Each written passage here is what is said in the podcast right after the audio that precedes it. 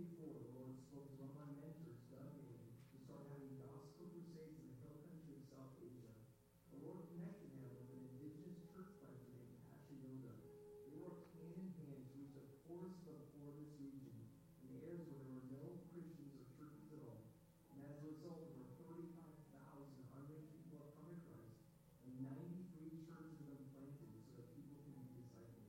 It's truly an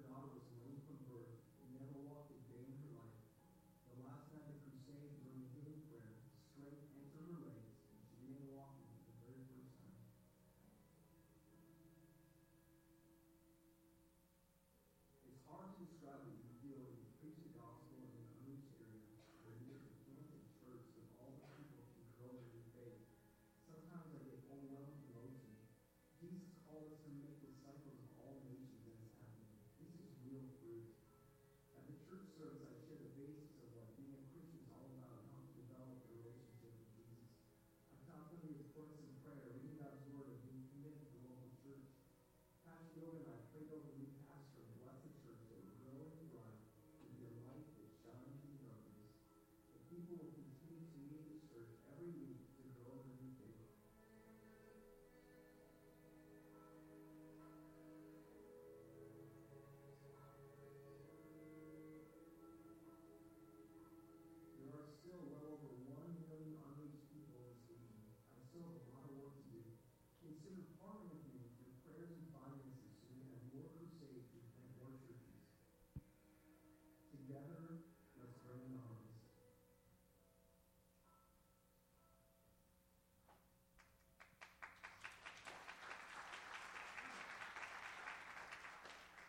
You know, it's, it's amazing what God's doing in the nations, and that's just one country out of about 10 that I'll be in this year. So I'm kind of all over the place, and I love what I get to do for the Lord. Isn't Jesus just amazing? Amen. Well, that was in, I didn't say in the video because I wanted to be able to put it on the internet and social media, but that was in Sri Lanka. And you may have heard of the terrorist attack that happened just recently over Easter. Over 300 were killed. In the midst of all this extreme darkness, God is doing things like this. And the kingdom's advancing through the proclamation of the gospel, signs and wonders, and then churches are being planted. So I'm, I'm not, you know, so I've done five crusades in Sri Lanka, and on top of that, we've planted five churches attached to those crusades. That's kind of how we do the discipleship and follow up. So there's no churches. You're kind of forced to plant new ones. And so it's just an amazing story of God's faithfulness and his power, right? So, October, I have another crusade and church plant in Sri Lanka. And it's really frontier, pioneer mission work, what's happening there. So, it's really exciting. So, yeah. So, I want to thank John and Kate. And can, can we just honor them this morning? Yeah.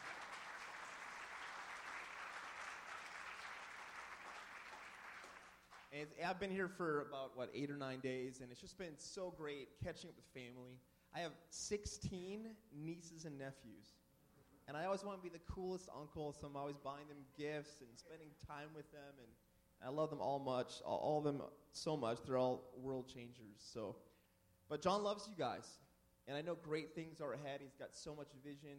He loves all of you. He speaks of this church so highly. And so thanks for taking care of my brother, John.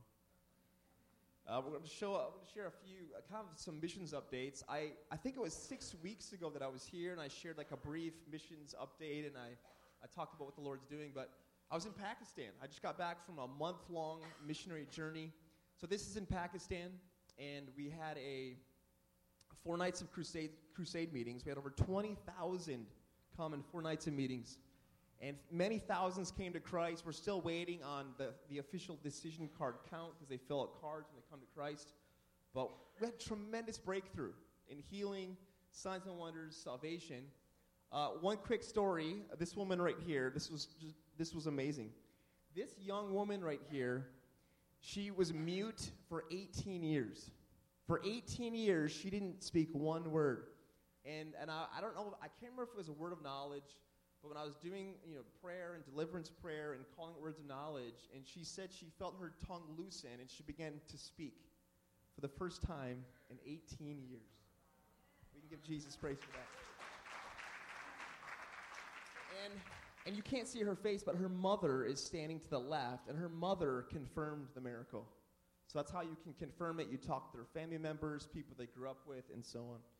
So from there, from Africa, oh, we also did pastors and leaders conferences in Pakistan. Many hundreds of leaders were poured into and filled the Holy Spirit.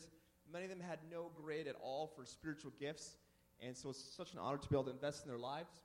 And from Pakistan, I went to Africa, and I was in Togo, Africa, which is a very small country to the west of Nigeria. And at Togo, there was a quick testimony from uh, Africa there was a young woman that had severe memory loss, okay? And this woman, she had such severe memory loss, she could not remember things more than five minutes at a time. You would tell her something, she would immediately forget. And she wasn't even at the meeting. She was walking on the street because we had these. Uh, this is in partnership with Christ for All Nations. They have these uh, gospel trucks. We take them all over the city before the main crusade with Evangelist Daniel Kolenda. And so this woman was just walking by, and she, she, I was calling it words of knowledge again, and she just heard what I was saying. And I was calling about mental illness and like memory and so on. I was calling out that it was being healed. And as she's walking by in the street the meeting, she heard this. She said she felt something cool enter her, her head and go through her body. And she said after that, all of her memory came back. And, and she said she was tormented her mind for many years, and she was totally in her right mind, praising God. So this is a picture of her right there. And that was that's something that I haven't seen much of yet, but that's something I'm contending for is mental illness, autism, things like that. Because God's bigger than all these conditions. Amen? So, yeah, from there I went to the, the main uh, CFAN Crusade. And this was, have you ever heard of Reinhard Bonnke and Daniel Kolenda? Anybody? Okay, nobody does, but that's okay.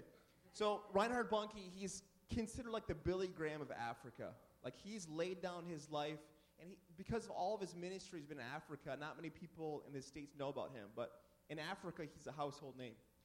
So he spent 40 years building up this ministry called Christ for All Nations, and then he gave it to a younger man named Daniel Kolenda. So I, I learned from Daniel for one year, then Daniel helped launch my ministry a couple years ago. So this isn't one of my crusades, but this is a Christ for All Nations crusade. And I wasn't I was just going to attend because Daniel's a mentor in my life and he, you know, he helps me learn and I, he's a coach. But the second night, I mean, you can't even see the whole crowd, but there was 90,000 people there. 90,000. And there was no giveaways, no gimmicks. The only, the only uh, way to get people there is just the raw power of the gospel. It's healings, miracles, signs and wonders, change hearts and lives. So the second night, uh, Daniel let me do the whole healing prayer. You know, it spent about 10 minutes praying for the sick and then about 10 minutes taking up healing testimonies. And that night was such a huge honor. Uh, that night, I heard some great testimonies. There was a woman who was involved in a car accident, and because of that, she could not walk for one year, and as a result, she was healed. A woman who was paralyzed, she couldn't even walk to the field she was completely paralyzed. And Jesus touched her and healed her body, and now she can walk perfectly. Those are just a few quick I could share dozens of testimonies, just some quick testimonies of what God just did just in the last couple of weeks. He's pouring out His Spirit all over the world.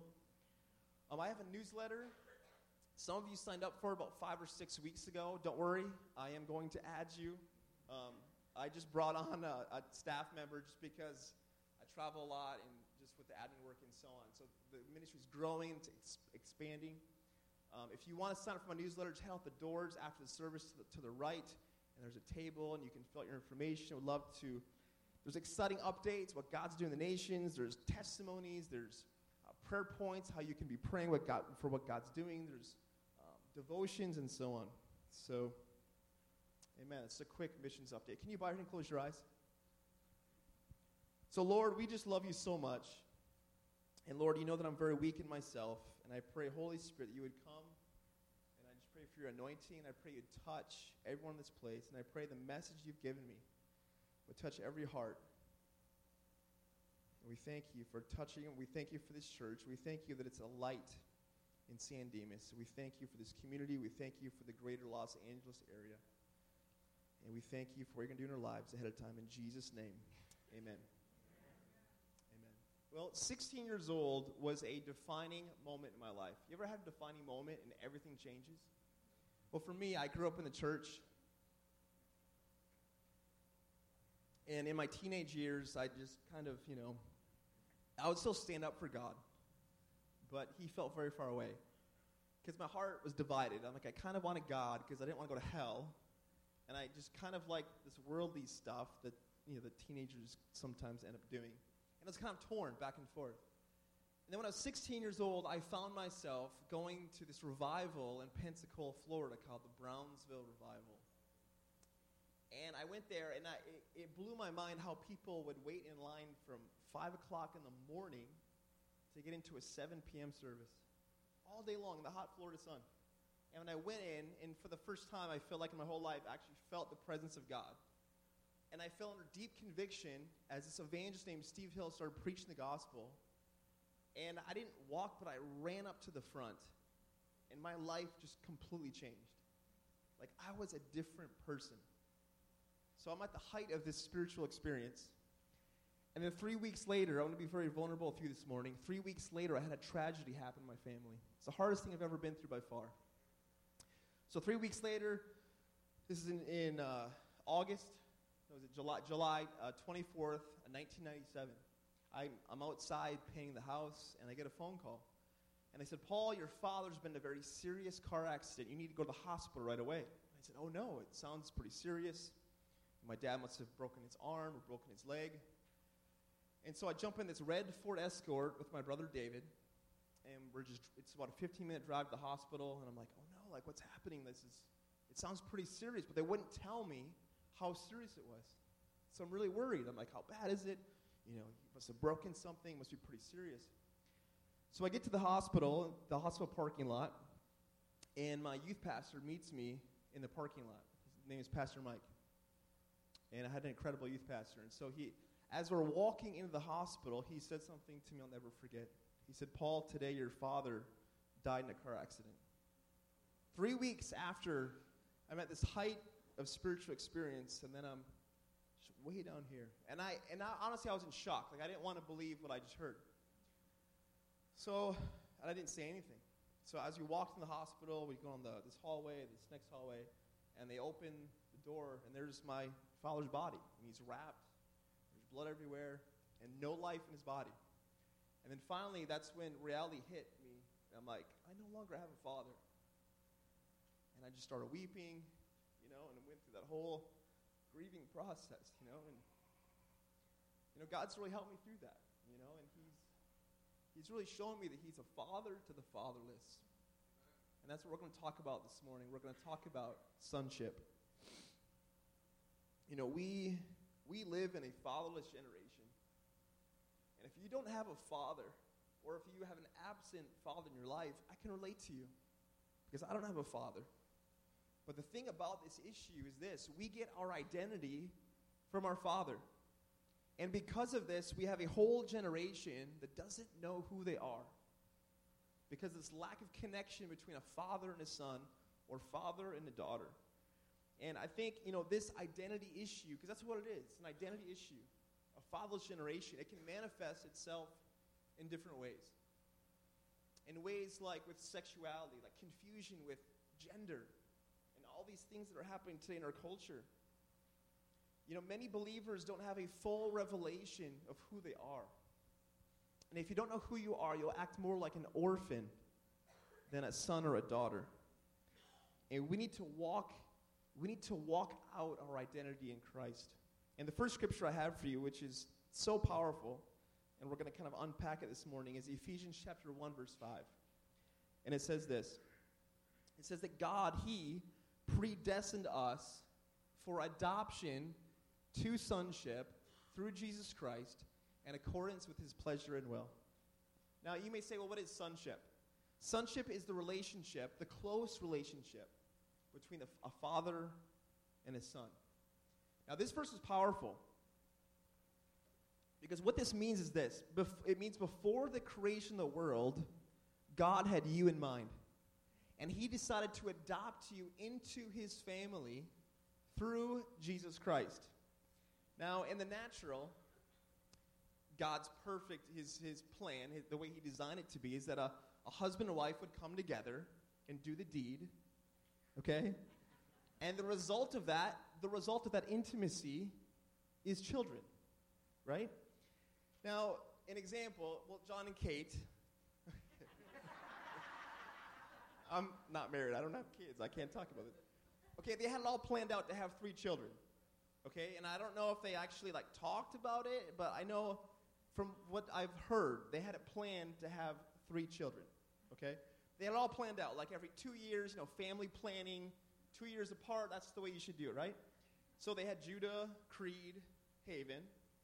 And then five years later, they had a huge surprise. Huge surprise. Now, I have a video I'm going to show you that not many people have seen, but you're going to see it, and I think you're going to like it a lot. Now, Kate, I guess she loves surprises.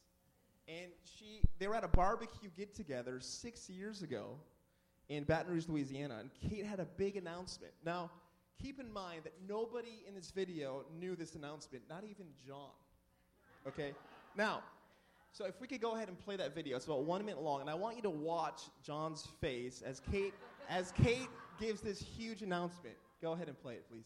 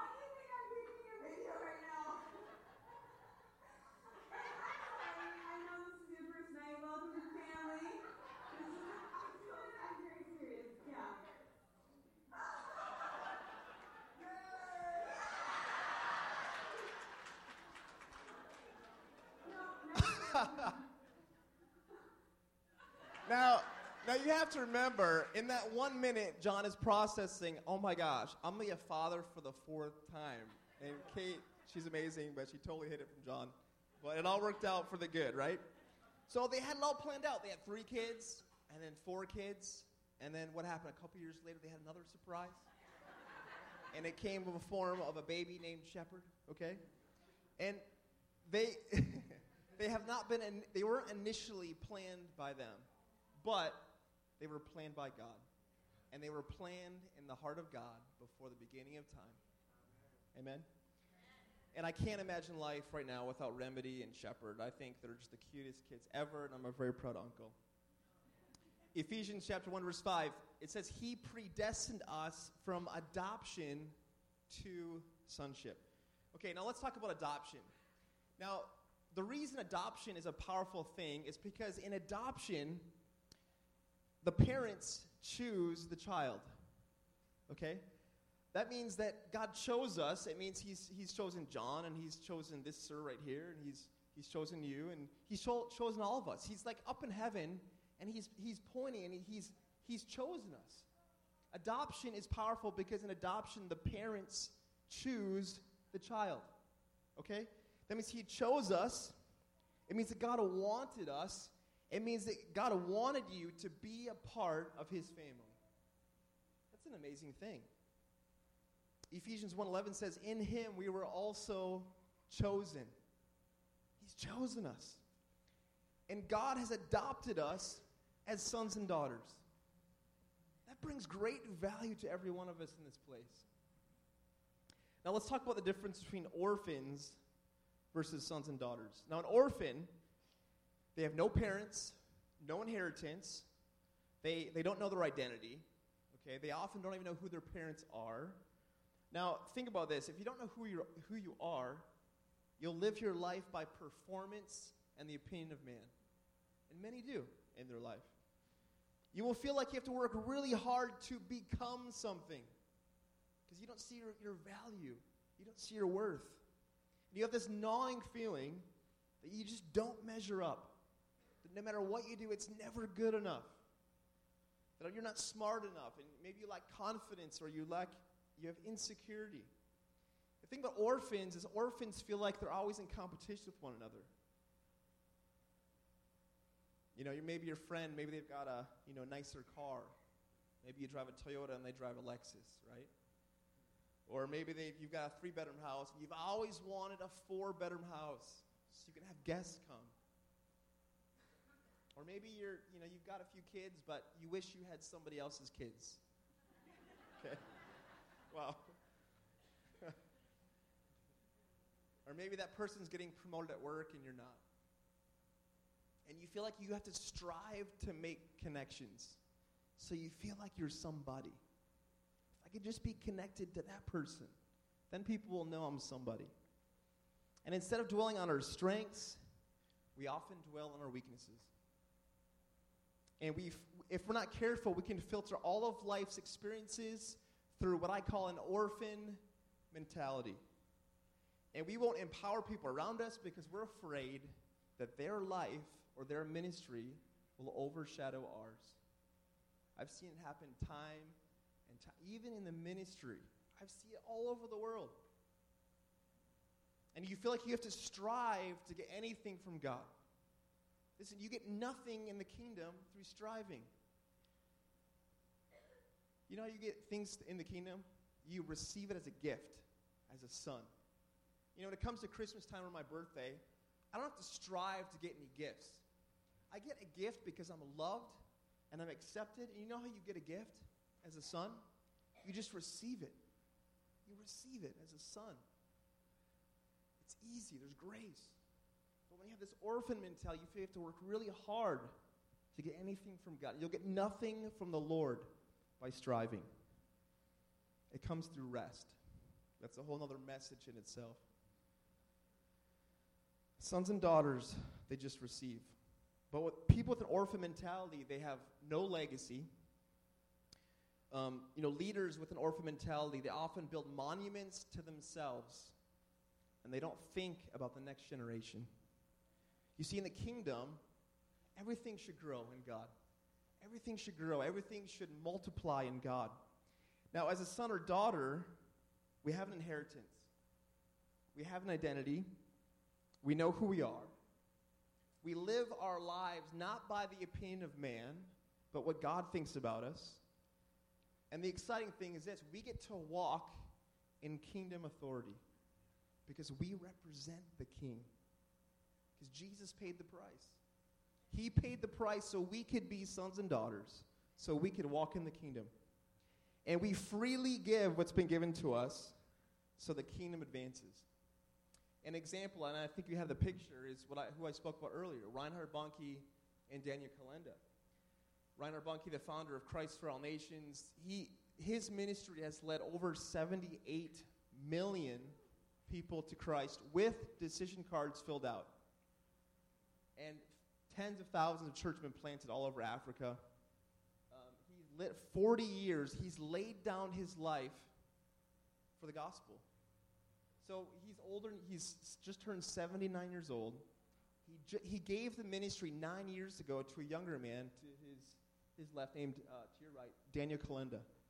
When he was 26 years old, Reinhard Bonnke had this baton, He gave it to Daniel. Said, Daniel, I'm giving it to you.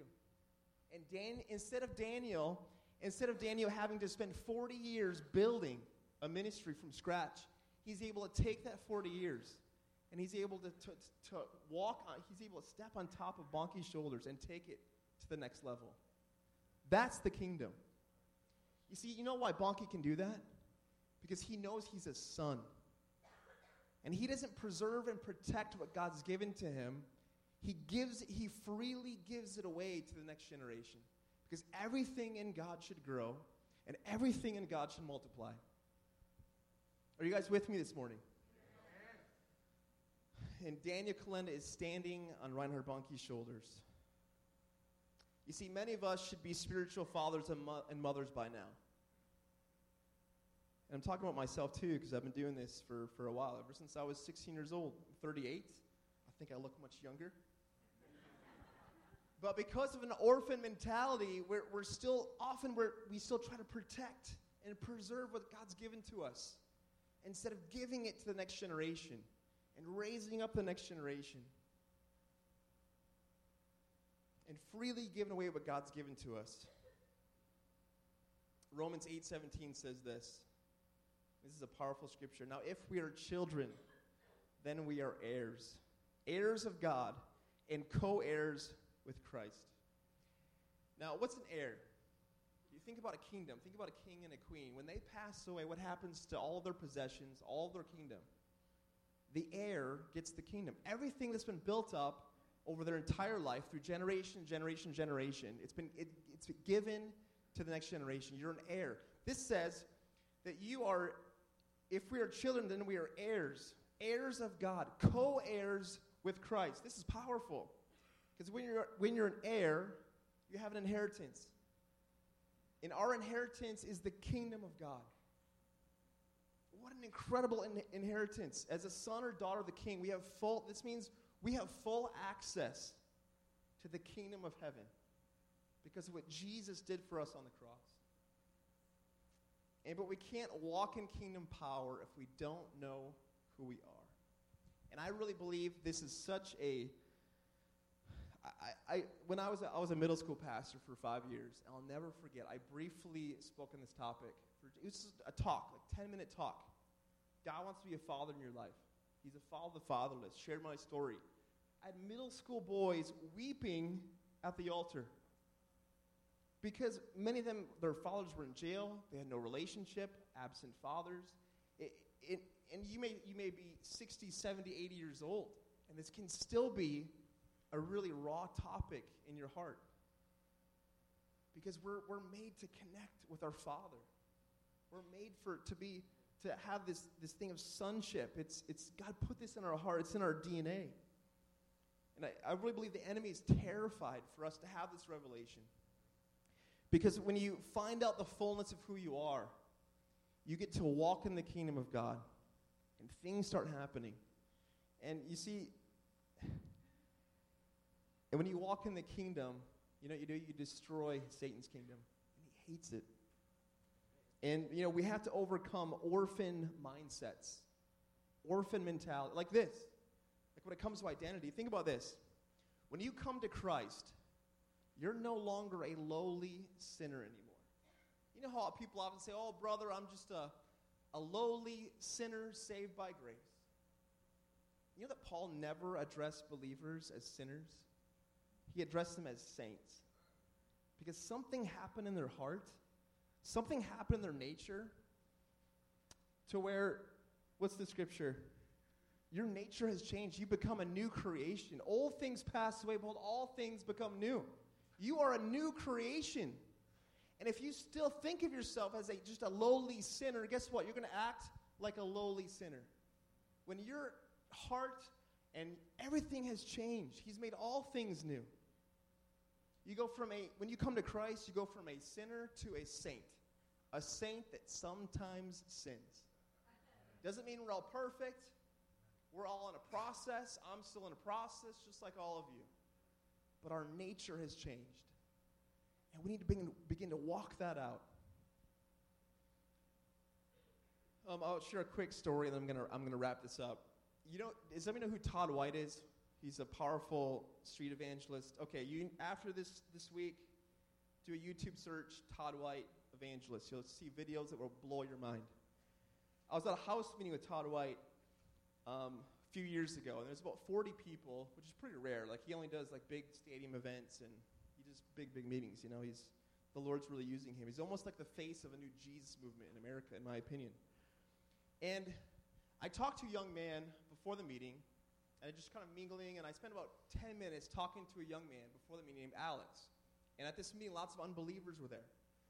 And I don't know why, but sometimes people just like spill the marbles to me. They just open their life up and just share. And so he just spilled the marbles. Okay, he told me like his life story in like 10 minutes. And the story was so shocking to me, I almost didn't believe it. And this is the way he's, he said, Paul, I didn't, I didn't grow up in the church. I don't know what to believe. I don't know who God is. I don't know if he's a woman. I don't know if he's a tree. I don't own a Bible. I don't know anything. I was invited to this meeting, and I just felt led to come here, so here I am. And then he told me this story about his father, out of the blue. He said, Paul, he said, I've never met my father. He said, well, my mother became pregnant, and my father got scared and he left, and we've never heard from him again. And he, he um, but he knew what his father looked like because his mother would share, show him pictures. Because when he's like five, six years old, He's like, Mother, like, where's my father? Like, the other boys have fathers, and like, where's mine? And she told him the story of how I'm so sorry, but father left before you were born, and he was scared. And she didn't try to make him look bad, but just the reality of what happened. But she would show him all these pictures, like, this is who your father when they were dating, and, and so on. And he told me this story. One day, Alex was at a department store, and he saw a man that looked exactly like the man in the pictures. And he was almost certain it was his father. So he ran home. He was about 16 years old. He pulled out all the old pictures that his mom showed him when he, when he was younger. And he talked to his mom, and, he's, and she's like, Well, if it's the same man that you see in this picture, that's your father. So he found his father working at a department store five minutes from his house. And you know what he would do? He would, he would often go to that department store and he would just watch his father work. Sit down on a bench, just kind of walk down the aisles. He would watch his father work. But because of so much rejection, so much abandonment, so much fear, he never had the courage to go up to his father. And, so, and he knew it wasn't possible, but he said he, he would think somehow, some way, that hopefully his father would recognize him. That he would want to go up to him and he would want to say, Hey, I want to be a part of your life. Let's go go to a movie. Let's get some ice cream, let's hang out. He was always hoping, wishing, longing that his father would somehow recognize him, but it never happened.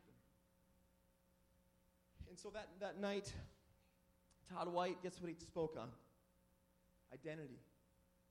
That God wants to be a father to the fatherless. And I, I, the whole time I'm praying, Lord, open Alex's eyes. This is exactly what he needs to hear. And then at the end, the, during the prayer time, I went up to Alex and I said, Alex, like, what, is God doing something in your life? And he's like, Did you tell Todd what I told you? I said, No, I, I, I didn't tell him anything. He's like, Oh my gosh. He's like, That was like my life. He just shared my life story. That's me. And he started weeping. This totally unsaved person. Didn't know anything about God. Broken by this revelation that God is a father to the fatherless. And I just gave him a big hug. I said, Alex, God loves you, He cares for you, He'll never leave you, He'll never abandon you. He is a father to the fatherless. And in this moment, he's just crying all over the place. You know, my shoulder's getting wet. I said, in this moment, I said, Alex, do you want to give your life to Jesus right now? He said, yes. I lead him in prayer of salvation. Radically born again. The next day, he sends me a text message. We exchange phone numbers so we can follow up with one another. Paul, I don't really fully understand what happened yesterday, but I feel like a brand new person. That's what this message can do. It changes hearts and lives. Sonship, identity. What brought Felix, what brought Alex to Christ, the love of his heavenly Father. He had a revelation of sonship, and it forever changed his life. We're sons and daughters of the King. God chose you to be part of his family. He doesn't make mistakes. Turn to your neighbor and say, You are called to ministry. Go ahead. And you may say, Oh, I'm a teacher, or, you know, I'm a plumber, or whatever you do in your occupation. You are called to ministry. You know what John's job is? It's a big job. You know what my job is? To equip the saints for the work of the ministry. Do you know why you're all called to ministry? It's because you're all called to make disciples. Every single one of you. You're called to ministry. Okay, now, this is so key. Please stay with me. I'm closing in a few minutes. Let's see what Jesus heard from his Father before he ever started his ministry. Okay. Now, before Jesus turned water into wine, okay, before he walked in water, before he multiplied the loaves and fishes, okay, this is what happened in Mark. I think we have a slide. Mark 1 11. Before Jesus started his earthly ministry, this is what happened. He was, being ba- being baptized by John the Baptist, and this is what he heard from heaven. And the Father's voice came. The, the, a voice came from heaven and said, You are my son. With you I love, and with you I am well pleased. And then what happened? After this, then Jesus was led into the wilderness, and he was tempted, and then he started his earthly ministry. That's powerful. How many of us are trying to do life, ministry, without this revelation? And the revelation is this You are his son or daughter. With you I am well pleased. With and you I love. That's powerful. And you know what God's saying to you today? The same thing that He told Jesus that you are His son or daughter, that He's chosen you. Before the foundation of the world, He chose you to live in this season in time, in history. He chose you. We're living in exciting times, that He loves you. You know that God, of course, God has to love you, right, John? He, because, you know, John 3 John 3.16, for God so loved the world. Right? He has to love us because he's God. But you know that God likes you? He likes you. He likes what makes you you. He loves your personality. He loves all of your little quirks. He loves that you like brownies. You can eat brownies with Jesus, okay? It's okay. It's okay. He likes what makes you you. So stop thinking of yourself as less than because, man, Jesus, He did it all. He's created you, He's chosen you. And we also need to hear this, that last part. With you, I am well pleased. Even in the middle of your struggles, even when you're in the process, God's saying to me, you know what? I'm pleased with you. Sometimes we can be really hard on ourselves when we're in a process, right? When we struggle. If you could just see the Father's heart for you this morning, what He thinks about you. God can take pleasure in you even in your weakness. Ephesians 2:10 For we are God's handiwork created in Christ Jesus to do good works which God prepared for us in advance to do. You're God's masterpiece. And I'm not saying you've never heard a message like this before, but I really think when I teach things like this, I, people, people's understanding go from here here. And they start looking at themselves differently. I love this scripture. For creation waits in eager expectation for the children of God to be revealed. This is powerful. You know what this says?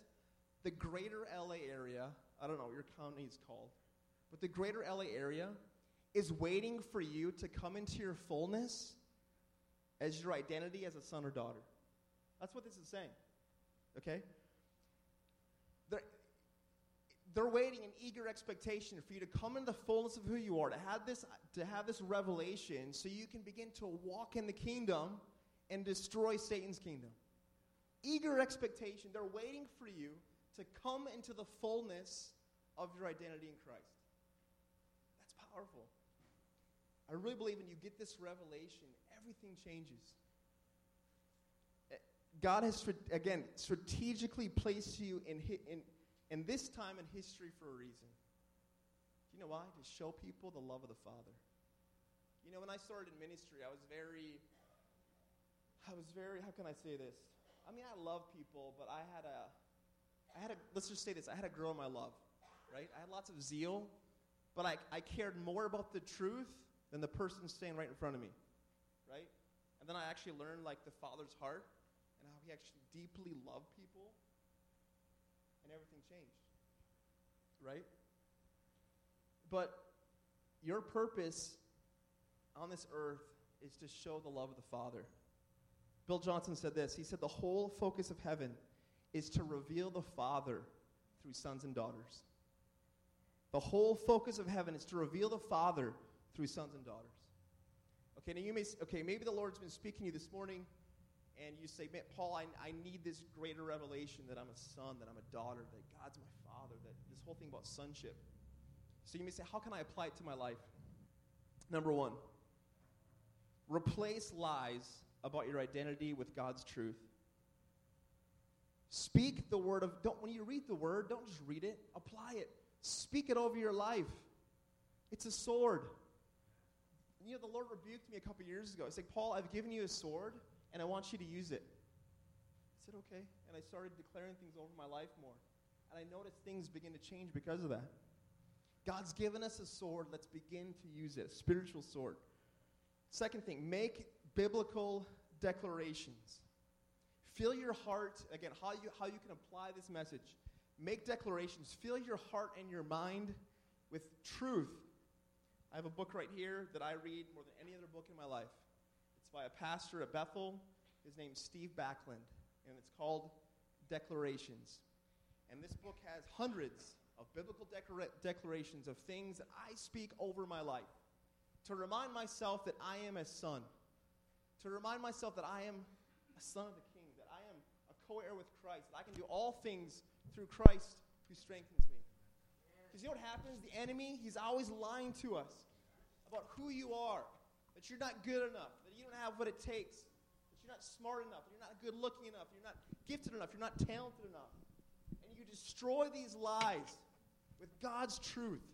When you speak it over your life and you make these declarations, it's a powerful thing. You could go on the internet, do a search, and just do identity in Christ, and you'll find tons of declarations. Start speaking the word over your life. There's a worship song that I believe the worship team will play in just a moment. It's called No Longer Slaves. Now, do you know that even in worship songs, that you're worshiping God, but you're also declaring things over your life? And I think God even raises up worship leaders to write songs for the body because we're not declaring things, we're not declaring truth over our life. So this song is very powerful.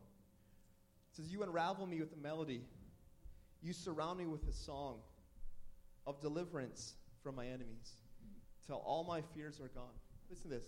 I'm no longer a slave to fear. Declaration. I am a child of God. Declaration. I am no longer a slave to fear. Declaration. I am a child of God. From my mother's womb, you have chosen me. Love has called my name. I've been born again into a family. And you're speaking the truth of God over your life. How powerful is that? And the, the last point about how to apply this to your life. And this isn't a typical message for me. Okay, I'm a missionary evangelist. I like to bring the fire and bring the heat. Okay, and, and this morning I'm more of a teacher, but it's okay. The last one is renew your mind. This is, so, this is one of the greatest keys to successful Christian living is renewing your mind. Easier said than done. Changing the way you think about yourself and changing the way you think about God. Be transformed. You know how you change? Be transformed by the renewing of your what? Your mind. Read Joyce Meyer's book, The Battlefield of the Mind. It'll change your life. My friend, if you don't control your thoughts, your thoughts will gladly control you. So you better take control of them. Why do you think we have the helmet of salvation? Because we've got to protect this thing right here. It. Don't let the enemy in with these lies. He's always, er, literally every single day, the enemy tells me I'm not good enough. Paul, how can you be a crusade evangelist? You're not good enough. You're not a good enough communicator. You're, you can't raise the funds. You can't do this. You can't do that. He's always lying, lying, lying. And I have to remind myself of who I am. And I'm called for this. I'm anointed for this. Before I was created in my mother's womb, He had called me. He had chosen me for what I'm doing right now. What is God calling you to do right now? Maybe He's asking you to step out in faith and start a small group start a new ministry that can be birthed out of this ministry. I'll give a quick example of, of renewing your mind, and then we'll, we'll, close this up. Years ago, I spoke at a, a, revival, and this is when I was first starting being more of a you know communicator and public speaker. And there was about 600 people there, which is pretty decent size for a conference and an event. And I was so nervous, and I, really wanted to do a good job. I spent the whole week praying, fasting, seeking God. I go to the revival, start speaking, flat. I feel nothing. I feel no anointing. I'm like, why did I say that? That was the dumbest thing I've ever said in my life. Like, I, my thoughts were like everywhere. I, I was not focused. I felt like, and at the end, 40 people had like miracles and healing happen. Heart conditions, arm problems problem, any problem you can think of. 40 people were healed. All I could think about was my performance. How well I communicated, how good my message was, and how I felt like I bombed big time. Instead of focusing on what I did, I was focusing on myself. I was thinking more like an orphan mentality than a son. And for a week, I was literally depressed. I'm like, I suck. Can I say that word? terrible. Like the enemy is like, Paul, like, what are you doing? You can't do crusades. You can't even speak at a revival. Like, what are you doing? And then finally, after a week of being tormented my brain,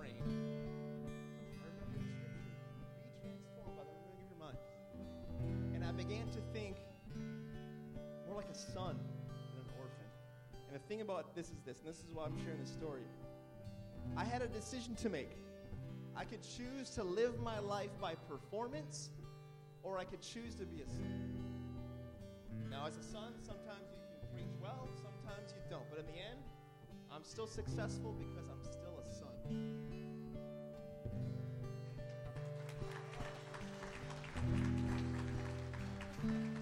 Could all, if you could all stand up in this place, and if you could do me a favor and bow your head and close your eyes. You know, perhaps you're here this morning, an evangelist. I just can't help myself. If you need to get your heart right with God, this is a beautiful opportunity. There's no pressure here, there's no there's no hype.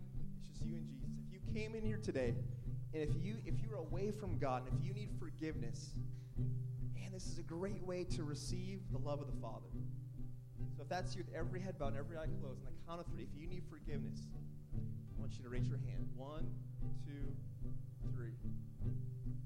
There's hands going up all over this place Maybe about a dozen or so. Okay, now the, the second group here. If you need a greater revelation of sonship, listen, I, I, I know you, you probably have an element of knowing that you're a son, knowing your daughter, but if when I spoke this message, it just struck a chord in your heart and you know you need some breakthrough in this area, if that's you on the count of three, I want you to raise your hand because I want to pray for you. One, two, three. There's hands up all over this place If you guys could, could look up at me. For the creation, for the greater LA area, waits an eager expectation for you to come out of your shell, for you to walk. So if that's you, if you replied, if you raise your hand for number one or number two, I want to pray for you. And the prayer team wants to pray for you. I want to pray for a breakthrough this morning.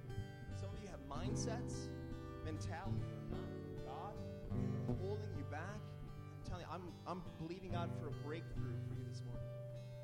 That you can get rid of these old mindsets step in the identity as a son. So if that's you, number one, or number two, I to invite you to come right now and just come up to the front and just spend some time with your father today. And we're going to go around and come on up to the front if you would. If you raise your hand for number one or number two, don't be shy. It's okay. guys, it wasn't until a couple years ago that I really, this message that I'm speaking today really made sense to me. And I was ministering for many years. Lord's like, Paul, you need to step into your identity more. If you, if you raise your hand for number one, if you need to get your heart right with God, I want to invite you to just pour out your heart to Him right now. Just speak to Him. Lord, I need you. Lord, I give you my heart. Give you my life.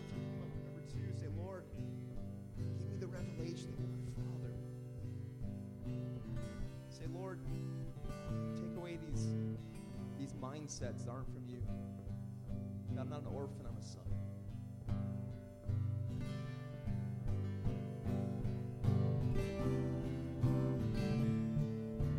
And if the, if the prayer team could come on up and just start praying.